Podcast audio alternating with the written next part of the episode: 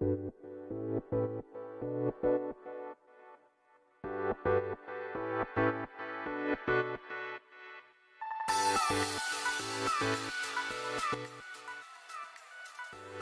い、おはようございます。ケンチロです。えー、このチャンネルはですね、えーと、フリーフォトグラファーでエンジニアのケンチロがフリーランスの方に向けて情報を発信しているチャンネルになります。駆け出しのフリーランスの方とか、これからフリーランスやってみたいなーって方に何かしら有益になると思いますので、ぜひフォローしていただけると嬉しいです。ということで、今日は、えー、何の話しようかなと思ったんですけども、えっ、ー、と、そうだそうだ、この前にちょっとお知らせというか雑談というかなんですけども、今僕は XEDAO の方で、えー、アドミン兼エンジニアとして活動をしてるんですが、XEDAO の中で、えっ、と、クリエイターユニオンっていう部屋を先日作りました。えー、この部屋は、まあ、クリエイターって結構孤独だと思うんですけども、いっぱい集まって、みんなで励まし合って、目標を設定しながら、いろんなものを作っていこうぜっていう部屋になりますので、まあ、XDAO で使うものじゃなくても全然いいので、XDAO 以外でクリエイターとして活動している方でも、この部屋に来てですね、今こんなもの作ってますって言うと、皆さんがすごいって言ってくれるので、やっぱりね、こうやって反応をいただけるのが、クリエイターのガソリン、エンジン、エンジンじゃないね、ガソリン燃料になっていきますので、ぜひ何かしらクリエイター、アナログデジタル問わず、ものづくりされている方は、XEDAO のクリエイターユニオンに参加していただけると嬉しいです。あ、しんたんさん、今日はしんたんさんが1コマ目です。お疲れ、お疲れ、ご活躍様です。なんか今日、舌が回らない。最近なんか疲れてるせいか舌が回らないですね。はい。で、そのクリエイターユニオンでね、えっ、と、早速というか、いろんなプロジェクトが動いてるんですけども、ポコさんの、えー、メインのプロジェクトですね、ポポチとパピチの、パピチの 3D アバターが無料配布されております。すごい。これはね、ポ,、えーと、ポコさんとハモリアさんの共同のプロジェクトですね。パピチの 3D アバターが綴りで配布されてますので、3D アバター、まあ、クラスターとかでも使えますし、いろんな使い方ができると思いますので、ぜひダウンロードしてパピチをめでていただいて遊んでいただけると嬉しいです。概要欄に一応ね、そちらのリンクも後で、後でですが、貼っときますんで、ぜひパピチをゲットしてください。無料なんでね、今のうちにサクッとゲットしておいてください。ということで、えー、本題の方をやっていきます。えー、今日はサクッと、まあ、なんていうかな、未来予想というか、一つ NFT の、久々にね、NFT の話をしようかなというふうに思います。で、タイトルにも書いたんですけども、NFT の未来は独自マーケットプレイスにかかってるっていうふうに書きました。あ、ぴょんこにさん、こんにちは。ご活躍様です。いつもありがとうございます。おはようございますですね。で、NFT ね、今いろいろ、うんと、まあ、冬の時代という話もありますけども、冬の時代というよりは、なんかあれですね、あのー、新しいことがね、なかなかできてないので、まあ、マンネリ化しちゃって、うーん、一時期、一時期のバブル的な盛り上がりは、ちょっと落ち着いてきた感じですね。みんなが NFT の使い方っていうのを、いや NFT ってどうやって使うんだろうねっていうところを今模索しているような状態だと思います。あぴょんこにさん、お料理なので、聞き戦です。聞き戦でもありがとうございます。このね、あの、人数が見えるんですけども、人数が1でもいると、あの、喋る記録が出てくるんで、これがね、あの、0だとね、ちょっとやっぱりちょっとテンション下がるんですよね。なので、聞き戦でも全然ありがたいので、いつもありがとうございます。で、そんな NFT の、えー、今ね、秘境なんですけども、先日オープン C で、えー、新たな機能がリリースされたっていうニュースがありました。えー、っと、NFT のトレードができますよっていう機能ですね。今までオープン C は販売、まあ、 sell と buy だけですよね。えー、リストしてこれ売りますって言ったら誰かが買いますって言って買う。っていうことで NFT をトレードしてたんですけども、えそうではなくて、NFT 同士をトレーディングできる。例えば、えー、僕の My Hero Sidekicks を1枚交換してって言って、えっ、ー、と、XE ヴィランズと交換するとか、マイヒーローサイドキックス3枚と XE ヴィランズ1枚を交換するみたいなこともできるみたいですね。なので、えっ、ー、と、金銭的な売買ではなくて、単純なトレードができるようになりました。っていう新機能がね、できたんですよ。できたらしいんですよ。僕ちょっとあんまり終えてないので、手数料とかどうなってるんですかねなんか使うのにちょっと手数料がやっぱいるんでしょうね。さすがに単純にトレードだったら、オープンシーンも全く儲からないので、そんなにやる意味ないと思うので、どうなんかな盛り上げるためにタダでやってくれるのかな、まあ、そんなことはないよね。多分まあ手数料とかかかるんだと思うんですけども、まあそういう単純なトレードもできるようになりましたよ、みたいな。確かトレードプラス、うん単純なトレードプラス、ちょっとイーサを乗せるみたいなこともできるようなことが書いてたので、まあ、結構いろんなパターンのトレーディングがね、できるようになりましたよ。っていうニュースがありました。で、これを見てね、ちょっと思ったんですけども、あ、エイジさん、お疲れ様です。こっちもブンブン手を振ってますが、えー、音声なので見えないですね。これを見てちょっと思ったんですけども、やっぱり NFT って、トレード、面白そうじゃないですか。なんか単純な販売ではなくて、トレーディング、集めるとかさ、交換するみたいなことができると、なんか面白いなっていうふうに思いました。で、単純にトレーディングカードみたいなね。例えば、うん、これ法的に問題がなんかあるんかもしれないですけど、例えば NFT でパターンが5種類ぐらいあって、5種類集めたいなみたいな話が出てくると思うんですけども、自分は A, B, C, D, E のカードがあったとしたら、A 種類のカードがあったとしたら、C は3枚あるんだけど A ないんだよねっていう時に、誰か A と交換してくださいみたいなことができたりすると、それなんか面白いですよね。あの、普通に勝ってもいいと思うんですけども、なんか売買となると、ちょっとやっぱり、なんだろうね、ハードルが高いというか、そういうとこも出てくるので、単純にトレードできるとかなると、すごく、なんか新たな使い方ができそうだなというふうに思いました。あ、宮健ですさん。ありがとうございます。手ブンブン振っとこう。宮健ですって書いてあるね。ですってこう。ちっちゃいツーとびっくりマークがついてる。いつもありがとうございます。で、あのー、そういう感じでトレードができるとやっぱり新たな使い道ができる気がするんですね。で、えっ、ー、と、例えば、ゲームとここを絡み、絡ませてきたら、もうちょっと面白いことができそうで、例えばゲームで、えっ、ー、と、武器、防具、アイテムとかの NFT があったとして、なんかガチャでね、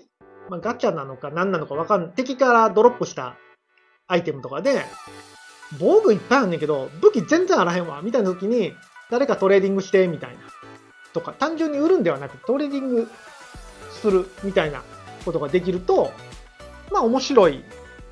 ですよね。面白いことができそう。で、うん例えばアイテムを3つ揃えなあかんねんけど、2つしかないわって時に、まあそれは購入でもいいですけどね。買うとか、買うとは別にトレードができるっていうのは、なんかゲームと絡めていっても面白いなというような気がしてます。ただですね、やっぱり、うんと、そこからさらにね、今 OpenSea でトレーディングができるようになったって言ってるんですけども、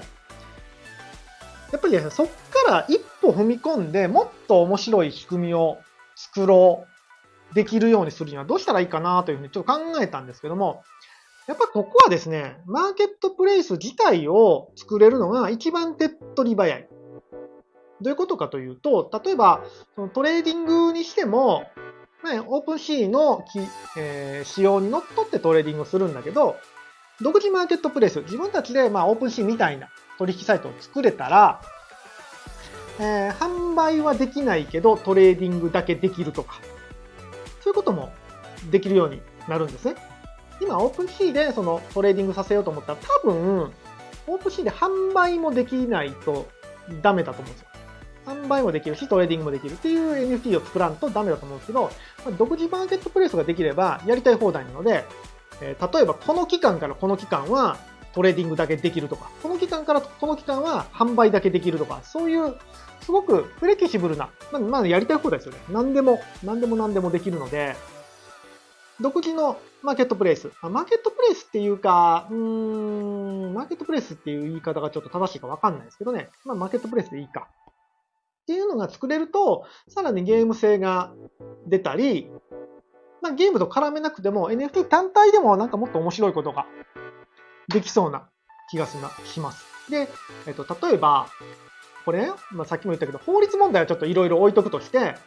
例えば、えっ、と、じゃんけんで買ったら NFT をもらえるとか、その NFT をもらえるとかね。とか、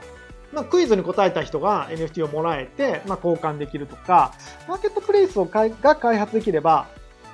すごくいろんな未来が見えてくるなという気がしました。ただね、やっぱマーケットプレイスって開発するのめちゃめちゃ大変なんですよ。セキュリティ的にも非常にうーん、ちゃんとしないと。もちろんね、ちゃんとしないといけないですし、なんて言ったって、マーケットプレイスで一番、ちょっと今日、専門的な話になるんですけども、マーケットプレイスを使ってもらうとすると、あの、皆さんが恐怖でおののく、セットアプローブフォーオールをしてもらわないとダメなんですね。何かっていうと、全面的にこのマーケットプレイスを信用しますということをしてもらわないと、基本的にはマーケットプレイスって動かないので、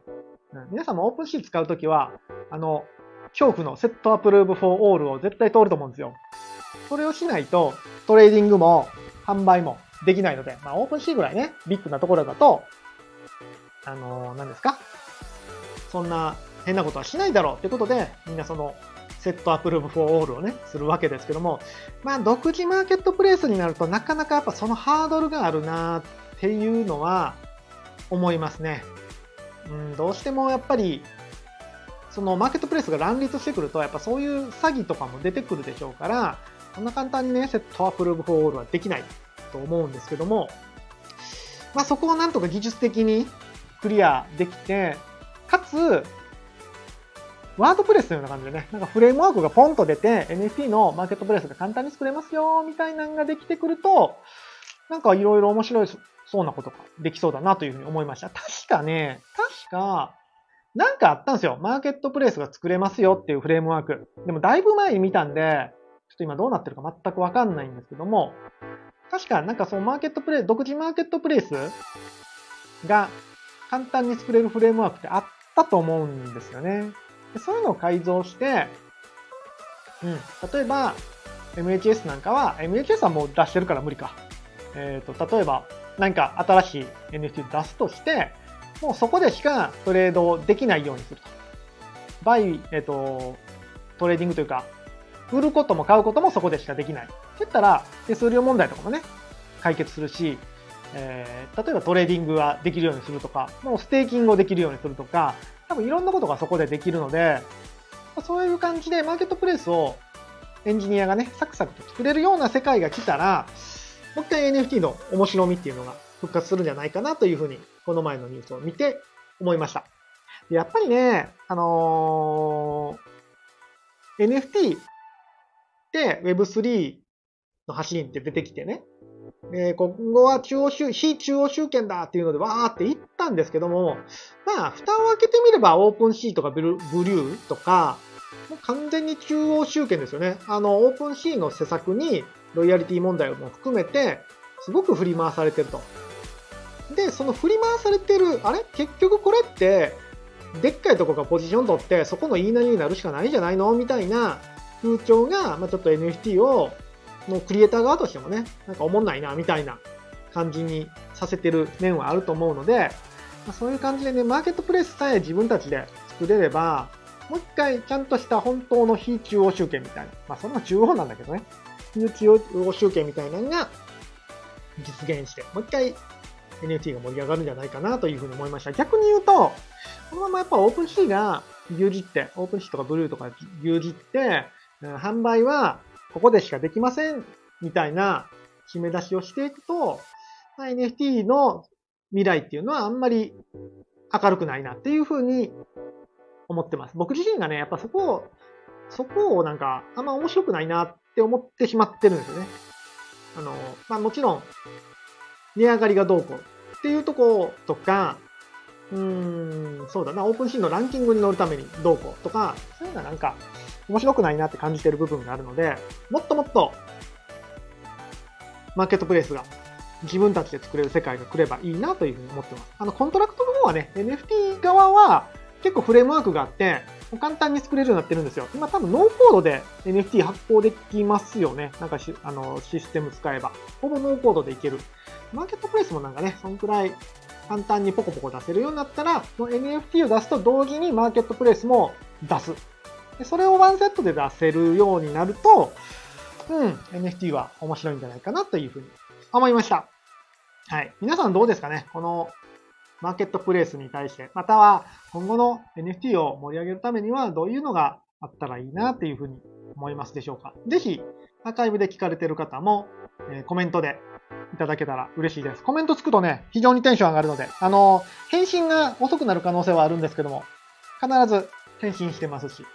えー、全部のコメント見てますので、ぜひコメント欄でいただけると嬉しいです。じゃあ今日はこんくらいにしようかな。サクッと終わろうかと思います。暑いっすね。暑いっすね。あの、昨日ちょっと言ったんですけども、GoPro Hero 9を紛失したと思ってて GoPro Hero 11最新を買ったら GoPro Hero 9が出てきたよっていう話をしたんですけども、今日ね、GoPro その11の方のね、セットアップをしてて、久々にちょっと YouTube をね、えー、撮ろうかなと思ってますので、ちょっとね、YouTube も頑張っていきますよ。やっぱね、僕音声配信もそうなんですけど、やっぱり動画の発信っていうのが、やっぱ自分のアイデンティティだなって改めて思ったので、まあ日常の何気ないこと、誰がこんなん興味あるねんっていうことも含めて、と YouTube も、いや YouTube なのか、まあ Twitter もね、今長い動画上げられるので、Twitter にそれを上げるっていうのもいいかなっていうふうに思ってます。なので、YouTube にね、上げると僕、あの、やっぱフォトグラファーじゃないですか。で、ビデオグラファーなので、あんまりね、なんちゅうかな、ちゃんとしたものを上げなあかんっていう意識になっちゃうんですよね。その、編集とか、カメラ、カット割りとか、カメラワークとか。まあ、ね、ちょっとお仕事にも絡んでくるところなので、ちょっとちゃんとしたもの上げなあかんなっていう、もう、感覚があって、なかなか出せないんだけど、ツイッターだったら最悪、もう取って出しでバンって上げたって、もうええかなって思ってるので、ね、流れていくし、ツイッターにちょっと動画を上げていこうかな。まあ、ちょっといろいろ試行錯誤をしながら、やっぱり、うん、僕も顔出ししてるし、やっぱり、そう、本名で活動して顔出しもしてるっていうのが、一個僕のアイデンティティではあるので、その辺をもうちょっと、しっかりやっていこうかなというふうに思います。えー、ぴょんこりさん、寒いっす。何が？何が寒いの？ドイツ暑いでしょあ、NFT が寒いってこと ?NFT が寒いってことかな？寒いっす。心が寒い。心が寒いのはちょっとオフ会で、いや、ぴょんこりさん心寒くないな。ぴょんこりさん今心がもうマックスに暑いですもんね。え、ドイツ寒いの？え、この前まで全裸で過ごしてるって言ってましたやん。暑いから。寒なったんですか？もう。そんなに、そんなに暑いの次は、暑いの次はすぐ寒いが来るんですか？もう寒気？すごいっすね。いいな、もうこっち今日も暑いっすよ。今日僕あの、ちょっと仕事の現場が駅からちょっと遠かったんで、10分、もうちょっとか20分近く炎天下の中歩きましたけども、ちょっとね、もうやっぱりあの、命の危機を感じる暑さです、こっちは。ぴょんこにさん、素足でこう、凍えるマジで毎日クーラーな野外。え、もうそんな涼しいんすか？いいっすね。早く。日本暑いっすよ。ちょっと本気で、あの暑さ対策はしてこないと、マジで、マジでやばいっす。やっぱり、あの、日常クーラーの中にいるからね、あの、外出た時の反動がエグいっす。この前ちょっと和歌山に旅行行ったんですけど、えっ、ー、と、そ、家の中涼しいでしょ？で、外激熱でしょ？で、電車乗ったら激寒だったんですよ。めっちゃ寒かったんですよ。で、電車降りたらめちゃくちゃ暑くて、えー、そのまま昼ご飯食べようと思ったら、昼ご飯とかめちゃくちゃ寒くて、で、そっからちょっと目的地まで歩こうと思って、歩くしかなかったんで、歩くときめっちゃ暑くて、目的地の中身めっちゃ寒くて、で、目的地終わったから、ちょっとまあ和歌山城でも見に行こうと思った時激アツで、帰りの電車激寒で、えー、っていう、暑い寒い、暑い寒い、暑い寒いっていうのを繰り返したせいで、多分ね、僕今週体調悪いんですよ。先週か。先週多分体調悪いんですよ、それで。のめ、一発で風邪きますよ。一発で。うちの息子もね、あの、その日なんかお腹下してましたね。あまりに、あまりにちょっと寒いとこにいすぎたせいで。なんか和歌山入るとこ入るとこ、激寒だったんですよ。全部の施設が。で、外激アツでしょ。やばいっすよ。マジで。自然な気温がいいですね。この前、あの、ポコさんのせいで、あの、銭湯に行く羽目になったんですけども、って言ったらほんまになんかポコさん悪い感じだけあの、ポコさんのせいで銭湯行った帰り道が最高に気持ちよかったですね。夜風が気持ちいいっていう。いや、もう、幸せってこういうとこに起きてるんやなっていうふうに思いましたね。っ てな感じの話をしながら、今日はこんくらいにしたいと思います。えー、一応、18時からはライブ配信を平日はやってまして、まあ、それ以外でもゲリラで収録配信とかもしたりしますので、スタンド FM フォローされてない方はぜひフォローしていただけると嬉しいです。じゃあ、今日はこんくらいにしたいと思います。暑いんでね、本当に、あの、マジで命の危険だけは、命の危険？身の安全だけは 確保していただいて、快適に過ごしていきたいと思います。思いますじゃない思いましょう。なんか今日疲れてるな。では、皆さん明日もヒーローのところで、ありがとうございました。疲れますね。疲れましたね、今日も一日ね。お疲れ、お疲れ様でございます。さあ、明日はね、久々に撮影がない日なので、ちょっと、クリエイターユニオンやっていきたいと思います。みんなで、この夏は、夏休みはね、ものづくりというか、自由研究の月ですからね、しっかりものづくりしていきましょう。